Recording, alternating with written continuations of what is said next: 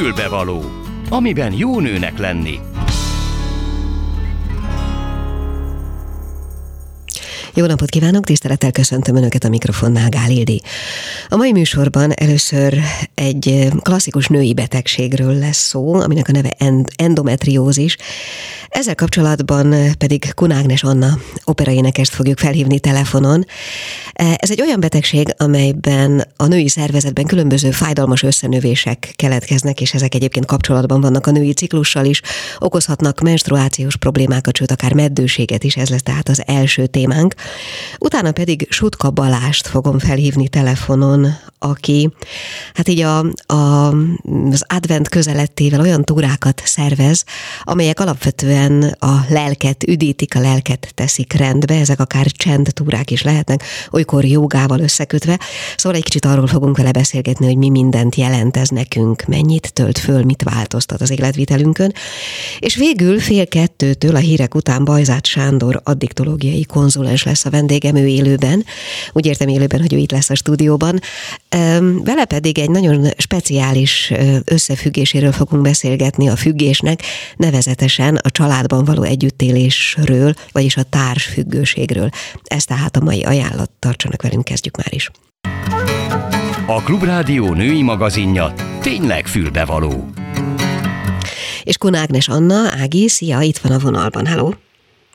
Szervusz, köszöntöm a hallgatókat, és előre is elnézést kérek, egy másfél éves gyerekkel vagyok együtt, aki lehet, hogy néha bele okoskodik majd a beszélgetésbe. Jó, hát kíváncsian várjuk az ő véleményét is. Mielőtt az endometriózisról beszélnénk, azért hát kérdezem meg gyorsan, hogy hogy vagy, és okkal kérdezem, mert tudom, hogy hozzátok is bekopogtatott a Covid. Igen, én még pozitív vagyok a gyerekkel együtt. A férjem már szombaton és vasárnap negatív tesztet produkált, úgyhogy most már élheti vígan a világát. Még egy kicsit úgy taknyosak vagyunk, meg kis hőemelkedés, de egyébként három oltás után Istennek gyakorlatilag szinte semmi bajom, és, és a, a gyerek meg még anyatejen él főleg, úgyhogy őt bízom benne, hogy ez védi. Nagyszerű, hát akkor ez is egy bizonyos értelemben való sikertörténet. De most beszéljünk erről a másikról, amiről szintén azt mondtam, hogy ti, ti itt egy nagyon, hát hogy mondjam, pozitív tapasztalattal vagytok ezzel a betegséggel kapcsolatban. És tudom, hogy van egy ezzel kapcsolatos, tehát az endometriózissal kapcsolatos kampány is, de mielőtt a kampányról beszélnénk, kérlek szépen, hogy meséld el, ha lehet a saját sztoridat. Hú, a saját történetem elég hosszú, próbálom röviden összefoglalni. Én már fiatal lányként is gyógyszereket kellett, hogy szedjek, mert egyáltalán nem volt ciklusom, de nem tudták még, hogy pontosan mi a bajom. És aztán 2009-ben volt egy teljesen felesleges vakbélműtétem, mert addigra már nekem olyan görcseim és fájdalmaim voltak, hogy azt hitték, hogy vakbélgyulladásom van. Nem az volt, és akkor még újabb három évig húzódott, mire végre egy, egy eteműtét során kiderült a pontos diagnózis, hogy sajnos a legsúlyosabb endometriózisom van, milyen infiltrálóan a, a végbélbe, és hát ezt követően összesen három műtétem volt, 12-ben két műtét és 17-ben egy műtét, összességében 18 órát töltöttek oda bent az orvosok, mire mindentől meg tudtak szabadítani. Nyilván a 17-es az egy kiújuló betegségnek a, a megoldása volt, és hát utána gyakorlatilag semmi esélyünk nem maradt, hogy, hogy kisbabánk legyen, és aztán én a, a, az utolsó műtét után két egymást követő évben is elmentem harkányba úgynevezett endometriózis utókezelésre, ez egy három hetes kórházi rehabilitáció, amely során mindenféle kezeléseket kap az ember, és a második után 19 tavaszán azt mondták, hogy hát most olyan kvázi jó állapotban van a méhem, hogy utoljára megpróbálhatjuk a, a baba tervezést, és kapunk maximum fél évet, azzal a tudattal, hogy, hogy az életemmel játszunk, és hogy havonta ellenőrizni kell, és nagyon oda kell figyelni, És akkor mi elvállaltuk ezt a fél évet, amelyet négy hónap után az orvosok mondták, hogy leállítanak, mert jön vissza újra a betegség, és akkor augusztus 29-én azt mondták, hogy a következő ciklusnál el kell kezdenem szedni a gyógyszert, és nem próbálkozhatunk tovább. És innen jön a sikersztori, hogy következő ciklus nem volt, viszont egy kisbaba öt nappal később hm. a kimondott ítéletet követően befészkelte magát a méhembe, teljesen spontán. Úgyhogy hát nem, nem is tudom kifejezni azt a hálát, amit az Úristen kegyelme iránt érzek, és csak így tudom fogalmazni, mert maguk az orvosok is azt mondják, hogy emberi magyarázat nincs rá. Igen, hát ez a kisbaba most ott ül ugye az öletben, és az előbb picit meg is szólalt. Mond, mennyire nehezíti meg az embernek az életét? Tehát nyilván most, amit elmeséltél, abból azért nagyon sok minden kiderült, de a napi szinten, fájdalom szinten és egyéb szinten mennyire nehezíti meg az ember életét, akár kamaszkortól már? Az endometriózis rettenetes betegség, nagyon alattomos, csak annyit mondok, hogy a, a legnagyobb, amikor a legsúlyosabb állapotban voltam, az előtte levő öt ultrahangon egyetlen egyen látszódott. Szóval valami hihetetlen módon tud bujkálni, és nem egyértelmű a, a megjelenése.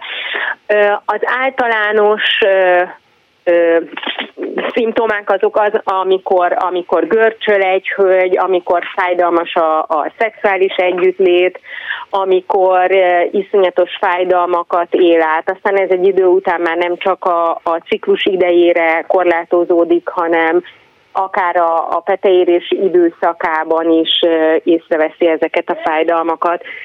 A klasszikus tünet, az, az mondom ezek a, a görcsök, de, de sajnos nagyon sok minden más is lehet, és ezért aztán sokszor félrekezelik, a haspufpadás az, az nagyon jellemző tünet, van, akinél inkább hasmenésességet, van, akinél inkább székrekedést eredményez, de akinek mondjuk agyba, vagy ne adj Isten tüdőbe, vándorol el az endometriózis, annál ugye a fejfájásból nem feltétlenül gondolják, hogy épp egy nőgyügyászati betegséggel szenved.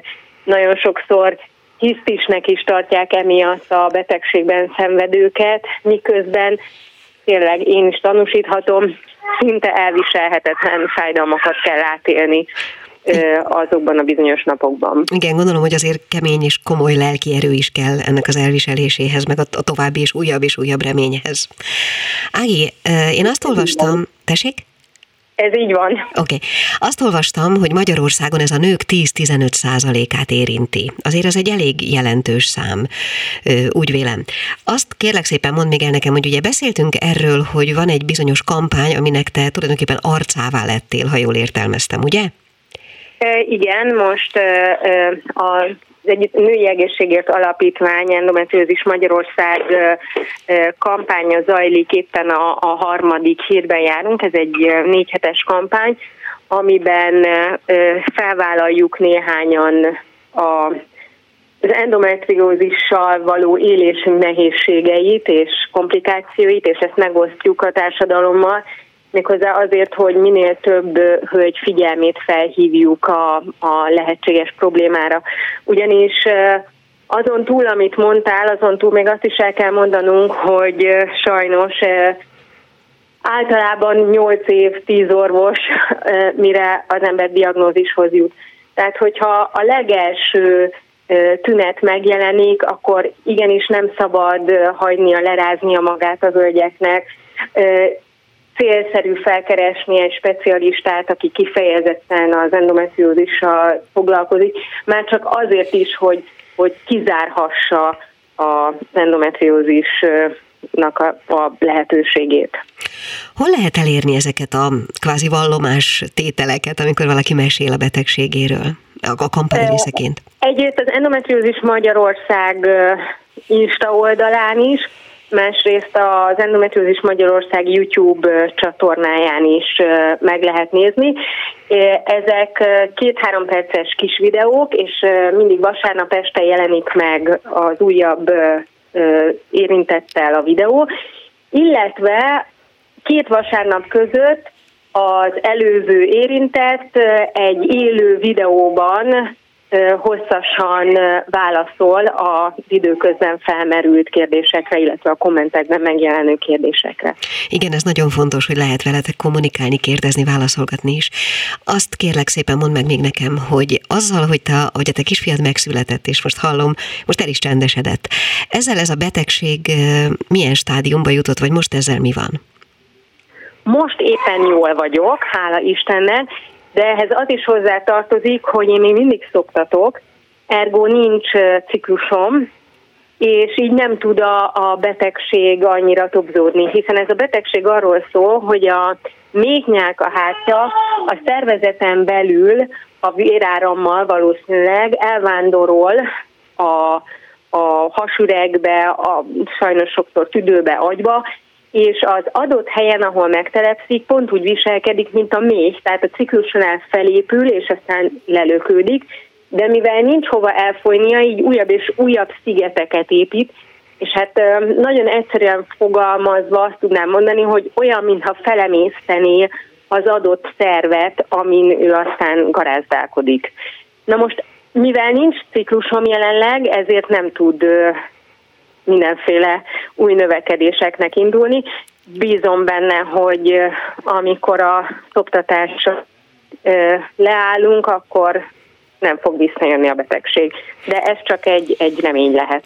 Viszont végszónak nagyon jó ehhez a beszélgetéshez, én kívánom, hogy legyen így, és azt is kívánom, hogy mindazok, akik hallgattak minket, és esetleg gyanúsnak érzékelik a saját ilyen-olyan tüneteiket, amelyeket Ági említett, azok nagyon hamar forduljanak így vagy úgy orvoshoz. Hát tudom, hogy mivel ez egy alattomos betegség, nehéz, amit mondok, mégis talán megelőzésképp mindenképpen érdemes és fontos ezzel foglalkozni. És hát tekintsék meg ezeknek a kampányvideóknak egy részét, vagy akár egészét, Visszakereshető egyébként az előzőekben elhangzott is? Igen, igen, igen. A, uh-huh. a, mondom, az Endometriózis Magyarország YouTube, YouTube csatornáját kell keresni. És ott megvannak a korábbiak is. Hát nagyon szépen igen. köszönöm, akkor Kunágnes Anna operaénekest hallották. Minden jót nektek! Szia. Én is köszönöm, szervusz! Mi kell a nőnek? Egy fülbevaló. És már is megyünk tovább, mert itt van a vonalban Sutka Balázs, aki a Hova Tovább kikötő vezetője, és amiről most beszélgetni fogunk, az valami egészen más, bár tulajdonképpen talán kapcsolódik mégis valamiképp az előzőekhez. Ti, halló, kezdjük Halló, így. Igen. Szia! Azért hívtunk föl telefonon, mert nyilván itt az advent közelettével az ember hajlamosabb egy kicsit lelassulni, magára figyelni, befelé figyelni, örömmel várakozni, de ha nem, ha nem az advent közelette ennek az oka, hanem egyszerűen csak a közeledő tél, már akkor is érdemes erről beszélgetni, ugyanis ti szerveztek olyan túrákat, amelyek alapvetően a spiritualitással kapcsolatosak, befelé figyelősek, csendesek. Arra kérlek szépen, hogy mesélj egy kicsit erről. Uh-huh.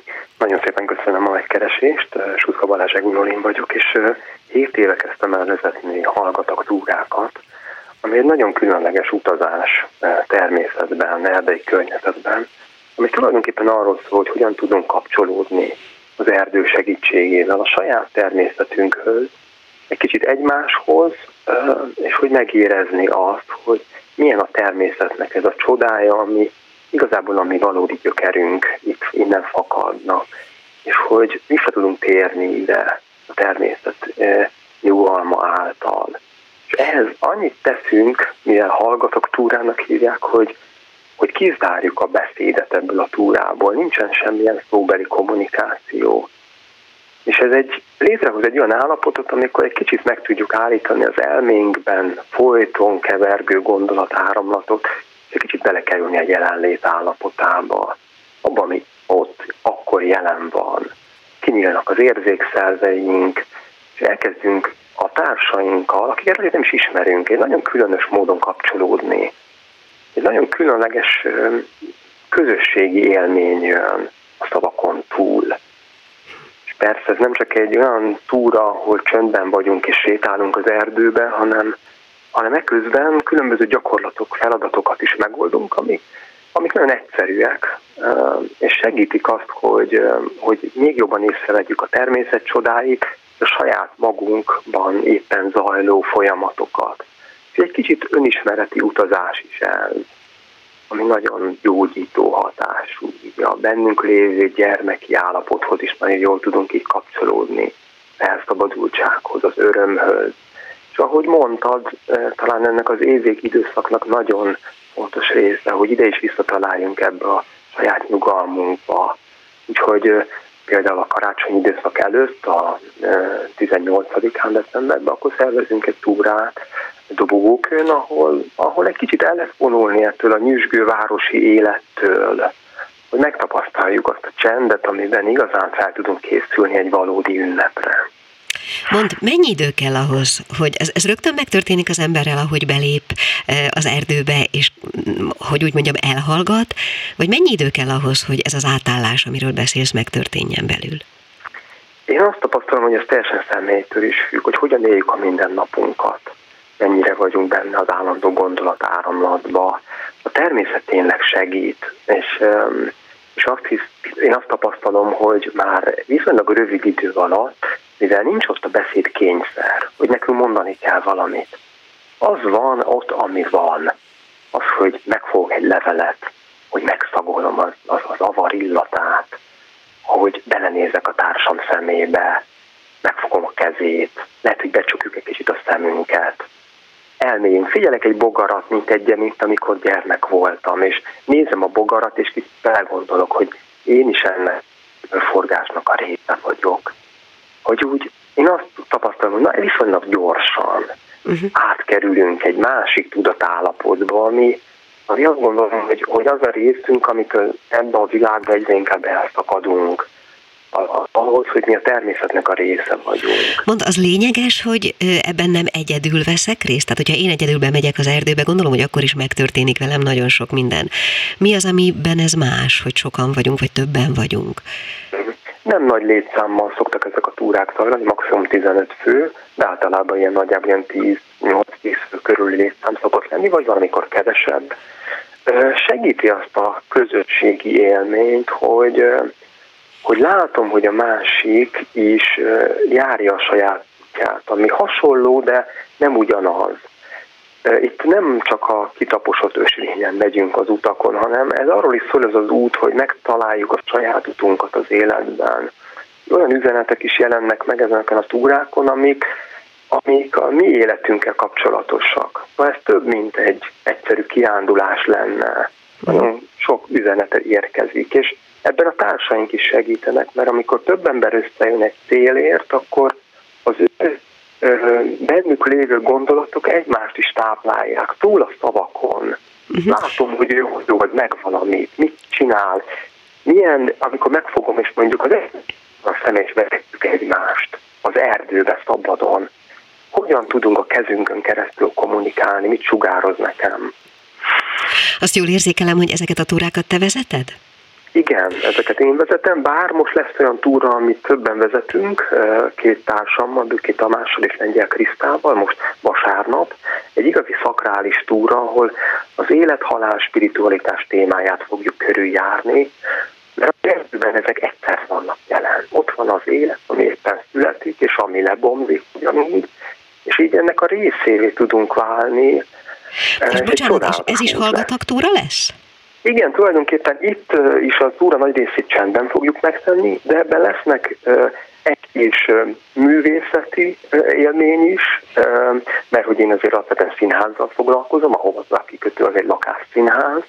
Lesz ennek egy ilyen oldala is, amit nem akarok most még elárulni előre, de meg, megcsendülnek benne olyan szakrális élmények is, amik még mélyebbre visznek, és ugyanakkor meditatív gyakorlatok is lesznek, és lesznek benne olyan szellemi tanítások, amik segítik ezt a, a, az együttállásunkat, a sorsunkkal, a lelkünkkel, és a természetben segít. Bocsánat, még egy utolsó kérdés. Azért kérdeztem, hogy te vezeted-e ezeket a túrákat, mert hm? érdekel, hogy számodra hoznak-e, egy, e, tehát hoz-e még egy-egy ilyen séta, egy-egy ilyen találkozás emberekkel, akár némán is, hoz-e még új élményt, újdonságot? Mindenképpen, mert minden túra más és más. Hogyha visszakerülünk abba a gyermeki állapotba, amikor, amikor nem azt gondoljuk, hogy mi történt tegnap, minden pillanatban benne vagyunk abban, ami van, akkor nincs, nem válik unalmassá az élet, hanem mindig újat hoz. Most például egy éjszakai hallgatok túra volt hétvégén, csodálatos élmény volt egy teliholdas éjszakán. Ez megismételhetetlen minden túra Ha jelen vagyunk, akkor ezek csodává válnak. Úgyhogy erre hívom az embereket, hogy jöjjenek egy útra, hogy átéljék saját magukat, és azt, amiről igazából szól a mi életünk. Hát legyen így, remélem, hogy most többen kedvet kaptak hozzá, én nagyon szívesen kipróbálnám egyszer. Köszönöm szépen, hogy a rendelkezésünkre álltam. Nagyon Tehát szépen köszönöm. Sutka Balást hallották. Köszönöm. Viszont Folytatódik a Klubrádió ékszere, a fülbevaló és köszöntöm itt a stúdióban Bajzát Sándort, aki addiktológiai konzulens, és akiről én most az utóbbi időben erre a beszélgetésre készülődve számos cikkedet olvastam, meg számos beszélgetésedet néztem meg, és hát mégis azért szeretném, hogy a hallgatóknak fölvezetnénk azt, hogy te ki vagy, és utána beszélgetnénk arról a témáról, ami miatt itt vagy, ami ugye a társfüggőség. Először is köszönök akkor, szervusz. Szia, igen. És köszönöm a meghívást. És kezdjük talán azzal, hogy ugye te hát számos több évnyi tapasztalattal rendelkezel szerhasználattal kapcsolatban is magadat is úgy definiáltad, mint felépülőben lévő függő. Igen, igen, ezt, ezt mindig kérdezik, meg el is mondom, hogy 15 évig voltam intravénás kábítószer használók, ópiátokat, meg amfetamint, meg kokaint fogyasztottam. És olyan nagyon rutinosan tudsz erről a dologról beszélni, hallani a mondataidon, hogy ezek sokszor megfogalmazott hát, mondatok. Gyakorlatilag majd, hogy nem minden beszélgetés során ezt úgy mm, megkérdezik, és Azért most már szeretem azokat a beszélgetéseket, amikor ez tényleg csak a felvezetés, és nem mindig arról szól a dolog, hogy én hogy drogoztam most már lassan, mint a 30 évvel ezelőtt, mert ez 1984-től 98 végéig terjedő időszakot öleli annyit azért mondjunk el, bocsánat, hogy talán azért nagyon fiatal voltál, amikor ez a dolog indult, nem? Hát érettségi után kezdtem el intravénásan kábítószereket használni, addig meg gimnazista koromban iszogattam. Jó, Ahogy hát az úgy illik, kontrollveszetten, és Igen. persze, Aha. és és még egyet kérlek szépen, még mindig felvezetésként, hogy azt nyilatkoztad valahol, hogy amikor először találkoztál egy bizonyos típusú droggal. Itt az ópiátokra gondolok Igen, egyértelműen. az maga volt a mennyország. Tehát egyszer igen. csak szembe jött valami, amire egész odáig vártál. Igen, igen. A, a valamelyik cikkemnek a címe is ez, azt hiszem, hogy, hogy, hogy egy olyan bársonyos érzés, amit talán az anyamébe érezhettem utoljára, az a hazatalálás. De mondd, ez úgy van, hogy az embernek hiányzik valami, amiről maga se tudja, hogy mi igen, azt gondolom, hogy így, Aha. tehát nem tudtam soha megfogalmazni, nincs, csak egy ilyen erős hiányérzettel éltem addig így a kamasz éveimet, meg azt gondolom a, a, a kisgyerek koromat is. Tehát hát. Találkozhattál volna bármi mással is amiről ezt érzed? Hát találkoztam sok mindennel, de egyik se adta meg azt a, azt, azt a bizonyos valami, ami pont kitöltötte bennem azt az űrt, vagy nem tudom, hogy hívják azt a, tudod, ilyen gyerekeknek, amikor ilyen be kell illeszteni. Puzzle. Puzzle. És akkor ez a hogy mondjam, az ópiát, tehát az ópiátok az valami pont olyan alakú puzzle volt, ami pont oda passzolt, tehát hogy valahogy számomra egy ilyen gyógyír volt a... Az élet összes problémájára. Igen, igen, és onnantól kezdve, bár ez a fizikai rész, az, az azért hosszabb idő, amíg fizikailag kialakul mondjuk a függőség, de hogy lelkileg én ott egyből tudtam, hogy hogy nekem ez kell, az, az, az biztos. Hát igen, csak pont ebben a villámcsapás-szerű felismerésben van az életveszélye egyszer, mint nem? Igen, én egy, hogy ott azért több dolog volt benne, egy, hogy hogy én elég ilyen reménytelennek éreztem magam, meg Bélának, meg Sutának, másfelől mondom, megadta azt az érzést, ami mindent felülírt, másfelől meg, meg volt bennem egy olyan érzés, hogy, hogy amúgy sincs no future. Alapvetően, és pont akkor volt abban az időszak, hogy én pont koncertekre járok, meg egy alternatív, meg underground zenék, meg hát azért, és ott elég azért benne volt ebben ez a no future, no hope, meg ez az ön öndestruktíció, meg megfejelve az, hogy, hogy, hogy tényleg nagyon jó, hogy úgy Szóval, hogy valahogy, persze én azt tudom, hogy ez, vagy egyfelől van még egy olyan rész is, hogy én, én majd nem, másfelől meg mákos is bennem volt az, hogy persze úgy sincs értelme az életnek, a világ egyetem Bocsán, tábul. Mi az, hogy te majd nem, te majd nem? Igen. Az mi volt, hogy te majd nem? Azt nem pontosan értem. Hát úgyis valahogy meghalok, vagy hogy életképtelen ja, vagyok, ja, vagy hogy tulajdonképpen Aha. minden mindegy. Aha. Nem tudom. De mondd, és ez az élmény, ez megadta az önmagad szeretését is?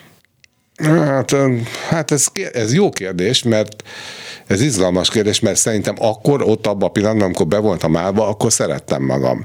Amikor meg nem voltam beállva, és most nem az elvonásra gondolok, mert ez egy külön tészta, akkor meg egyébként nem, mert pont azért volt jó ez a szer, hogy elnyomja a bennem lévő szorongást, félelmet, kishútúséget, önutálatot, tehát hogy itt most egész konkrétan úgy gondolok, hogy mondjuk itt a testkép, tehát hogy a testemet, hogy ronda nem szeretem, hogy ronda vagyok, Én. béna vagyok, Én. suta vagyok, luttalpas, eláll a fülem, kisportolatlan vagyok, minden. Na. Uh-huh.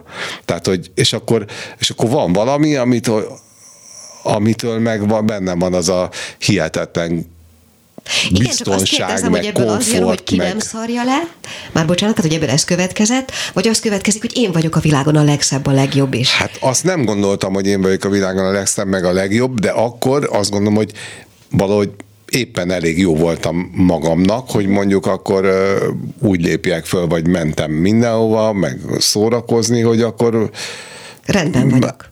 Hát talán, vagy igen, szóval, hogy azért jobban nem mondom, hogy most olyan rohadt nagy sikereim lettek az élet egyéb területein, a drogozáson, meg a terjesztésen kívül, de hogy de azért így mit tudom én, vagy a lányok terén se lettem sokkal, mit tudom én, sikeresebb, azért persze lettek mit tudom, helyes barátnőim, meg mit tudom én, de hogy azért alapvetően ettől se éreztem magam az egy Adonisnak, de, de lényegesen jobb. jobban éreztem. De jobban marad, uh-huh. sokkal, tehát hogy sokkal jobban van. Megmondom, miért firtatom ezt a kérdést, mert ugye arról fogunk beszélgetni, hogy hogy néz ki a társfüggőség, vagy hogy néz ki a függő ember a családban. És eh, arra gondoltam, hogy ha valaki végig küzdi a kamasz éveit, a legtöbben végig küzdjük a kamasz éveinket ezzel, hogy ronda vagyok, kövér vagyok, Persze. csúnya vagyok, nem szeretem, mit tudom én, nincs helyem a világban, no future, és így tovább.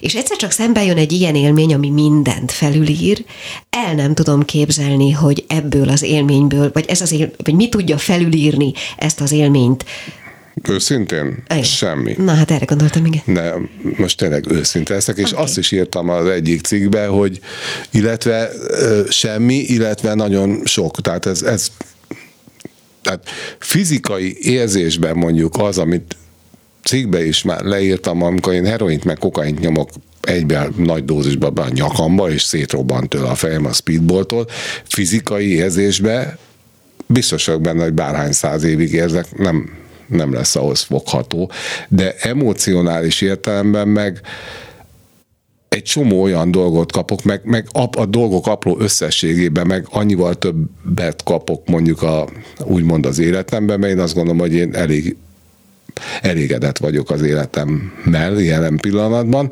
hogy azoknak az összessége meg mégis messze felülírja azt, hogy egy bizonyos valamire koncentrálható Értem. fizikai érzést, ami egyébként tényleg egy jól sikerült orgazmusnak is a milliószorosa, de hogy de összességében meg a, azon kívül, hogy az a 20 másodperc, vagy 30, meg az azt követő eufória, azon kívül meg ott a nagy semmi van. Értem. Így meg, így meg van minden, tehát hogy kapcsolat, anyagiak, elismerés, szórakozás, sportolás, kikapcsolódás, kultúra, meg minden, amit egyébként szép lassan teljesen elvett a, hogy mondjam, a szerhasználat, és ott ültem egy csupasz junkie lakásba, ahol semmi nem volt, csak véres fecskendők meg tűk. Szóval... Sándor, bocsánat, azért vigyorgok itt közben, mert eszembe jutott, én beszélgettem valakivel, egy addiktológussal, nem fogom most megnevezni őt, és amikor ő is magát egy leszokóban lévő függőnek nevezte, és megkérdeztem, hogy sok-sok évvel az aktív függés után miben éli meg, vagy mit, miben látja még mindig ezt az érzetet, és azt mondta, képzeld el, hogy ő hazamegy munka után, és nekiáll sütni, süteményt sütni, és ahogy az kész van, betol belőle három tepsivel. Mm. Meg elkezd sorozatot nézni, és akkor nem egy epizódot, vagy egy évadot néz meg, hanem mondjuk Igen, az elérhető összeset. Érted? Tehát, hogy a dolognak az a része, hogy kell még, még, meg még, meg még, az megmaradt. Hát igen, és ez egy ilyen érdekes kérdés, hogy ez valaha elmúlik-e. Én azt mondom, hogy ez nagy, nagy mértékben mérséklődik, de valahogy a, az agy valahogy olyan értemben nem felejt, hogyha én azt a bizonyos szert vagy más ilyen elkezdek használni, akkor pillanatok alatt valahogy aktivizálódik nálam ez a még-még-még dolog, és az egyéb dolgokban is azért úgy figyelnem kell magamra, mert mert egyébként bekövetkezik ez, amit beszélsz. Tehát, a hogyha mondjuk érzelmileg van valami zavar, vagy valami hiány, mert azért azt gondolom, hogy az élet az nem olyan, hogy mindig kurvára elégedettek, már bocsánat, nem, szóval, hogy elégedettek vagyunk, vagy vagyok, mert mindig jönnek az életben nehézség, meg problémák, bármi, tehát hogy lehet a rossz időjárástól elkezdve a, a megjósulatlan munkáktól, a csalódás, a halál, a betegség, a, a millió egy dolog. Tehát, hogy mindig jöhetnek olyan dolgok, amikor arra a függő hogy azt gondolja, hogy na akkor most, most valamivel, valahogy valami gyógyír kell a fájdalomra, és akkor elkezdek mondjuk ilyen egyéb pótcselekvésekbe bonyolódni, de a felépülés során meg azért tanulok egyre jobb ilyen megküzdési stratégiákat, tehát hogy ezek már nem olyanok és olyan pusztító erejűek, mint Tisztesen. korábban. Ráadásul miután foglalkozom úgymond magammal, megjárok pszichoterápiába, megjárok csoportba, meg mit tudom én, sokkal hamarabb felismerem ezeket a dolgokat, és mondjuk még idejében nyakon csípem, a béna, mindegy. Tehát, hogy idejében felismerem, hogy valami gáz van, és akkor tudok rajta változtatni, vagy megnézem, hogy igazából honnan fakad az a dolog, ami miatt én most ilyen nagyon erősen kompenzálok, meg teszem azt én én is ilyen rengeteg, én abszolút ilyen kaja addikt vagyok, én is, de ez a, tehát vagyok annyira hiú is, meg minden, hogy, hogy ez a három tepsi sütemény valahogy ilyen formában annyira nem, mert én érzem, hogy íztam egy vagy két kilót, akkor izé van, tudod, dzsihád, Értem. szóval, hogy okay. akkor el De azt is szélsőségesen sem. Persze, persze, Aha. abszolút. Na jó, szerintem kb. időben is, meg a gondolatban is most érkeztünk meg ehhez a társfüggős dologhoz, mert hogyha ez ilyen, amiről most beszélsz, ez az élmény ilyen, ez a, ez a fajta fizikai és lelki kötődés ilyen, hogy a túróba tudok én annak a kamasznak, fiatalnak szülőként, partnerként, tesóként, bármiként segíteni. Mert ugye azt gondolom, hogy a társ függőség definíciója az, az kb. úgy néz ki, hogy az én életemben nem én vagyok fontos, hanem őt akarom valami módon megváltani, és minden porcikámmal és minden akarásommal oda kötődöm, hogy neki jó legyen. Beviszem hát a gyárba, tessék megszerelni. Hát oké, okay, hát, de és akkor mindig meg kell fordítani. Tehát, hogy ez úgy történik, hogy a munkámban, ahol, ahol rengeteg hozzátartozó jön, és mindig pont az a kérdés, hogy a, a férjem, a feleségem, a gyerekem, az apámat meg kéne javítani, mert elromlott, vagy valami. Igen. Tessék Nyilvánvalóan akkor Hát, hogyha ő még nem akar megjavulni, akkor valószínűleg ő fogja csinálni a kis dolgait. És most nem már tudom mit. is, hogy mi és minden akkor, van benne. És akkor itt az a kérdés, hogy, hogy, hogy az, aki hozzám jött, és amit te mondtál, hogy, hogy mindent ő érte, és én meg azt akar, én meg pont visszafordítom, hogy mi van magával, tehát hogy, hogy az ő élete teljesen ráfókuszálódik valaki másra, attól az annak azt gondolom, hogy arra nem lesz jobb. Nem lesz jobb, hát gyakorlatilag át van dobva rá egy csomó, mint tudom, felelősség, meg, meg elvárás, de hogy mi van abban az ember, vagy hogy mitől, tehát hogy igazából mondjuk hadd teszem azt, hogy gyerekrelációjában nézzük, most egy már szülő az ott más, de hogy már mondja, hogy az apám iszik mondjuk, vagy Igen. valamit azért más, tehát hogy nem mondom, hogy de a gyereknél azért ott az a mintakövetés a fontos. Tehát amikor eljön a szülő, hogy hogy a gyerekkel problémák vannak, és elhívom, akkor ha lehet, akkor mindkét szülőt még elváltak is a szülők, akkor aput is, anyut is, és akkor kiderülnek a kurva nagy hiányosságok, hogy apuci azért elég keményen iszik, miközben azért jön, hogy mutogat, hogy a gyerek füvezget a gimibe, és az anyunál van mondjuk a, a gyerek, és mindent ö, oda tesznek, meg megvesznek, meg semmi, semmiféle következménye nincsen. Vagyis kompenzálnak. Semmi, saját, vagyis kompenzálnak saját, saját ö, problémáikat, nem? Vagy, vagy, egy, vagy, ott, vagy mondjuk együtt vannak házasok, meg, meg szeretik is egymást, de egyszerűen nincs idő a gyerekre, meg túl szeretik, túl Én kényeztetik, burokba tartják, elveszik a korának megfelelő felelősségeket, meg kereteket, meg követelményeket egyébként, amik szerintem fontosak, meg kellenek így egy gyereknek, mert hogyha egy gyerek teljesen szabadon van hagyva, akkor azt gondolom, hogy az a gyerek bizonytalanságban van, mert nem tudja, hogy igazából merre hova.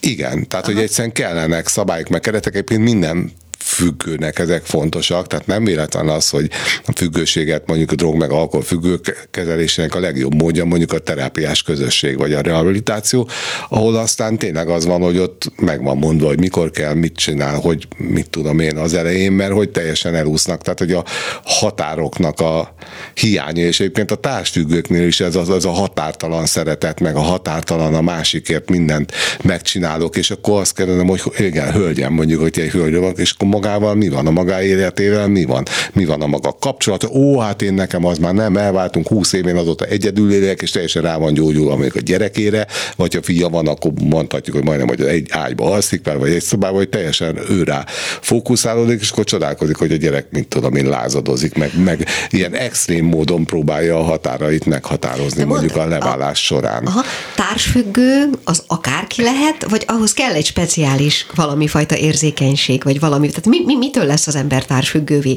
Attól, aki beteg, vagy önmagában hordoz valamit, amitől alkalmas arra? Hát én azt gondolom, hogy önmagában hordoz valamit valahonnan, tehát hogy hozza ő is ezt a családi mintát, tehát hogy mm, hogy most például, tesz, igen, de teszem azt, nem tudom, most is volt nálam, azt hiszem, hogy pont egy házas pár, és valahogy ott is ez volt, hogy, hogy nyilvánvalóan ott is már az anyja is társfüggő volt, az apja, mit tudom én, ívott, és élete végéig az anyuka kitartotta apuka mellett, aki 50 valány évesen halára itta magát, és akkor utána az van, hogy, hogy ő maga is kitart mondjuk mm, rossz kapcsolatban, vagy, vagy utána, és, a, és utána csodálkozik, hogy mondjuk a gyerek is, mit tudom én, nem csinál semmit, vagy drogozik, vagy valami, vagy mondjuk a lánya, és, és közben már az is drogosokkal, fiúkkal találkozik, de honnan tudná, hogy hogy kell meghúzni a határát, amikor nem tanulta meg az anyjától, aki szintén nem tanulta meg az ő anyjától. Tehát, hogy ott az a családi minta, hogy benne maradunk végletekig a rosszabbnál, rosszabb kapcsolatban, és mondjuk például gondold el, hogy mondjuk De... vidéken, ahol mondjuk tök erős mondjuk az egyház, és itt most nem az egyház ellen, meg a hitelen beszélek, de hogy abban benne van ez a minden áron együtt kell maradni, bármi is történik, tudod, ez a holtomiglan, holtodiglan, és akkor ebbe benne van, hogy itt nincs vállás. Tehát itt bármi történik, ott a faluban Jancsi, vagy a János, vagy a Józsi, vagy bárki bárhogy iszik, meg abuzálja a családot, elkendőzők nincs, és hogyha egy nő onnan el akarna jönni, amit egyébként nem nagyon tud, mert nem tudja megoldani, mert nem tud külön menni, plusz még ráadásul mondhatod, hogy még a falu is megkövezi, hogy hát az egy jó ember, jó, hát néha eljár a keze, mert meg kicsit ibós, de egyébként, ha éppen nem, akkor meg mit tudom én, lehet ezt. Igen. Igen. Igen, igen. És akkor, ha valaki ebből ki akarna menni, de hova, hogy, hogy miből lesz neki ott arra pénze, hogy elmenjen, hol kap ő ott segítséget, meg ilyenek, meg, meg hát nincs erre minta, tudod? Tehát, hogyha mindenki úgy él, és úgy van, és azt mondják, hogy hát ez a nők sorsa és akkor itt ez így és plusz nem válunk, és akkor ez így marad. De egyébként, hogyha mindez a kényszerítő körülmény esetleg nincs, tehát nem egy faluban, hanem egyébként egy városban szabadon tehetném, vagy tehát nincs ez az elvárás, akkor nem az van mondjuk a mélyén, hogy, hogy bármit csak egyedülne? Tehát nem az a bizonytalanság van egy, De, hát egy társfüggőben? Nyilvánvalóan egy társfüggőnő, aki egyedül, tehát a függőben benne van, hogy mindig kell valakire kapaszkodni, vagy valaki mással törődni, mert, mert igen, hogy, hogy én fontos vagyok, mert egyébként jaj, az életem nem ér semmit, én nem számítok, csak neki jó legyen ebbe, ez a teljes önmegtagadás, és ez egy meg egy tök rossz minta egyébként, mert hogyha a szülő is nem tud magának határt tartani, és időt és energiát fordítani magára, hogy jól legyen, hogy legyen élete, meg kulturálódjon, meg sportoljon, meg egy csomó mindent csinálni, amiket én igyekszek mondjuk ténylegesen csinálni így a felépülésben, akkor az a minta a gyereknek is, hogy meg a másik, meg hogy a gyereket ebben azt gondolom, hogy totál ilyen egoistává, meg önzővé nevelik. Ráadásul én látom, hogy ezek a gyerekek egy idő után szarba se veszik a szüleiket, tehát úgy beszélnek velük, mint az utolsó kapcarongyal. Hm. Tehát, hogy egyszerűen annyira egoistává válnak, hogy minden csak nekik értük, és semmilyen felelősség, meg következmény nincs arra, meg még a, nem pakol el maga után, mit tudom én, tényleg úgy beszélnek a szülők. Én látom, amikor ilyen jól szituált magas keresetű emberek ott szégyelve mondják, hogy egyszerűen úgy beszél velem a gyerek, hogy és akkor mondom, hogy hogy, hát nagyon csúnyán, mondom, jó, akkor mondja ki. Tehát, hogy, és akkor mondanak olyan dolgokat, amiket most itt azért nem, Aha. de lehet gondolni. Mondd, hogyha valaki megérkezik hozzá, ugye te tanácsadóként is dolgozol, hmm. pácienseid vannak, megérkezik hozzád valaki ezzel a problémával, mi az az első, amit megkér? Tehát, hogy azzal, hogy a gyerek, mondjuk a gyerekkel kapcsolatos problémával megérkezik, és mondjuk a szülő, mert általában ugye azt mondjuk, hogy a környezet, aki hamarabb keres megoldást egy bajra. Mit csinálsz? Hát az fontos kérdés az, hogy ki miatt van itt mert ő azt fogja mondani, hogy a gyerek miatt van itt, és az teljesen egyértelmű, hogy őt, őt majd elhozza, és akkor nagy esélye, hogyha a gyerekben semmiféle változtatás iránti igény nincs, akkor én mondom, hogy jó, akkor hagyjuk a gyereket, magával mi van, maga hogy törődik, mi van a maga életében, maga hogy foglalkozik a gyerekkel, netán, hogy segíti abban, hogy a gyerek olyan legyen, amilyen.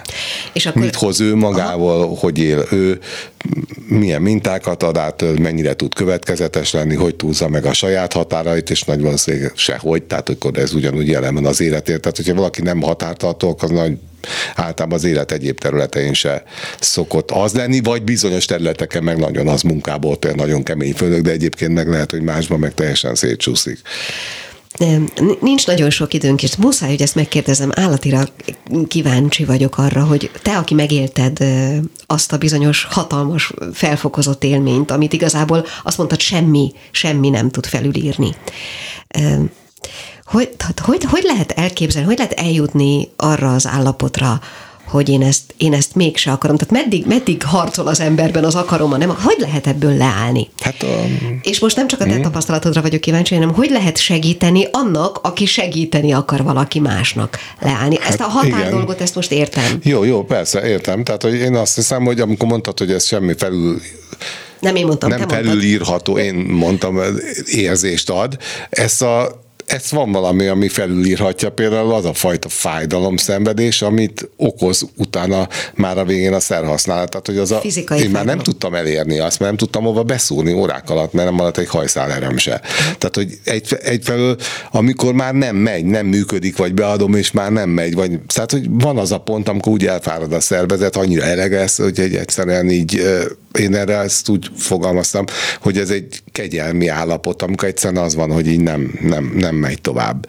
És akkor kell valami mást. És egyszerűen, amikor már annyira fáj, hogy annál már a drog nélküli élet is egy vonzóbb perspektívává válik tartósan, nem csak időnként, Na, mert időnként le akarok állni. Jön, Igen, de ha alatt. valaki tényleg megüti a bokáját, úgy Isten igazán, akkor, és utána el is kezd foglalkozni magával, és nem csak annyi történik, hogy abba adja az általa választott szernek a használatát, hanem utána elkezd apró lépéseket tenni, és utána jönnek ilyen apró ilyen örömforrások, de közben nem felejti el azt a sok szart, amiből jön. Tehát, hogy erre mondjuk tudja magát emlékeztetni, akár úgy, ami nekem így a veszőparipám, hogy, hogy jár ilyen csoportokba, és nem felejti el, hogy honnan jön, meg próbál visszaadni valamit annál, annál újonabbban érkező leszokni akaróknak, akkor, akkor, és közben meg tényleg tesz azért, hogy lépéseket tegyen, hogy tanulásban, munkában, kapcsolatokban, sportban, hát hogy nem csak az, hogy ölbetett kézzel, hogy nem drogozok, mert abból izé, hogy, hogy újra drogozás lesz. Sándor, Tehát, bocsánat, nincs... mióta vagy tiszta? Hát most már több mint 19 éve nem ittam drogot, meg már 23 éve nem. És hányszor kísértett meg közben az újrakezdés? Mm, ezt most hogy érted? Hát hányszor fordult meg a fejedben, hogy de jó lenne? Hát most ezt honnan tudjam, az elején jó, sokszor, hányszor, aztán most már meg már... el? Hányszor tettél bármit? Visszaestél? Hát nem, hát amit én mondok most, ez a 19 ez a év, az, az azóta nem ittam, nem dolgoztam, nem dohányzom, de a, például alkohollal visszaestem rá a bután, mert azt gondoltam, hogy drogfüggő vagyok, de az alkohol nem probléma. Aztán kiderült egy pár hónap kísérletezés után, de igenis nagyon-nagyon nagy probléma, én alkoholista módon iszom nagyon rövid időn belül.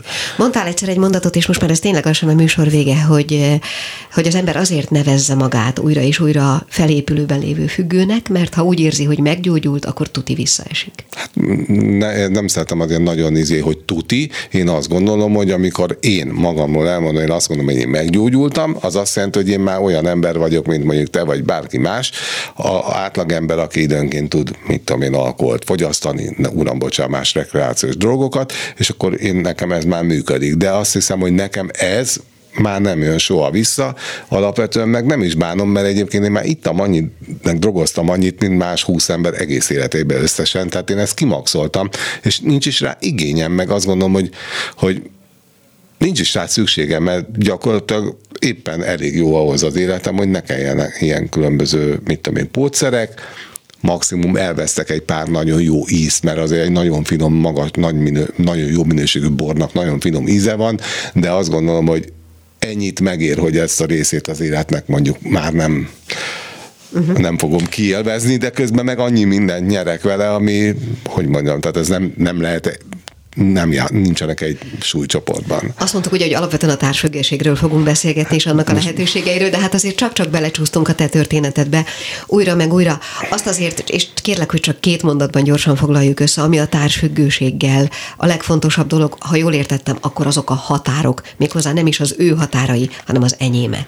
Igen, igen, tehát az, ja, mert ott a visszatérve itt az előbbi kérdésének a második felére, hogy mint hozzátartozó, mondjuk abban tudok segíteni az illetőnek, hogy mondjuk nem mentem meg a saját tetteinek a felelőssége alól, ergo meg adok neki egy esélyt arra, hogy mondjuk koppanjon, szembenézzen a, a használatával okozott problémáknak, vagy avval a fájdalommal, mert hogyha egyszer az már eléggé fog neki fájni, és mi nem vesszük el tőle mindig azt a fájdalmat, és nem vesszük át tőle a felelősséget, akkor megvan annak az esélye, hogy annyira fájni fog, hogy, hogy, hogy amiatt képes legyen mondjuk segítséget kérni és változtatni. Na jó, hát akkor legyen ez a végszó. Ez most megint egy olyan beszélgetés, amit én szívesen folytatnék tovább, de lejárt sajnos az időnk.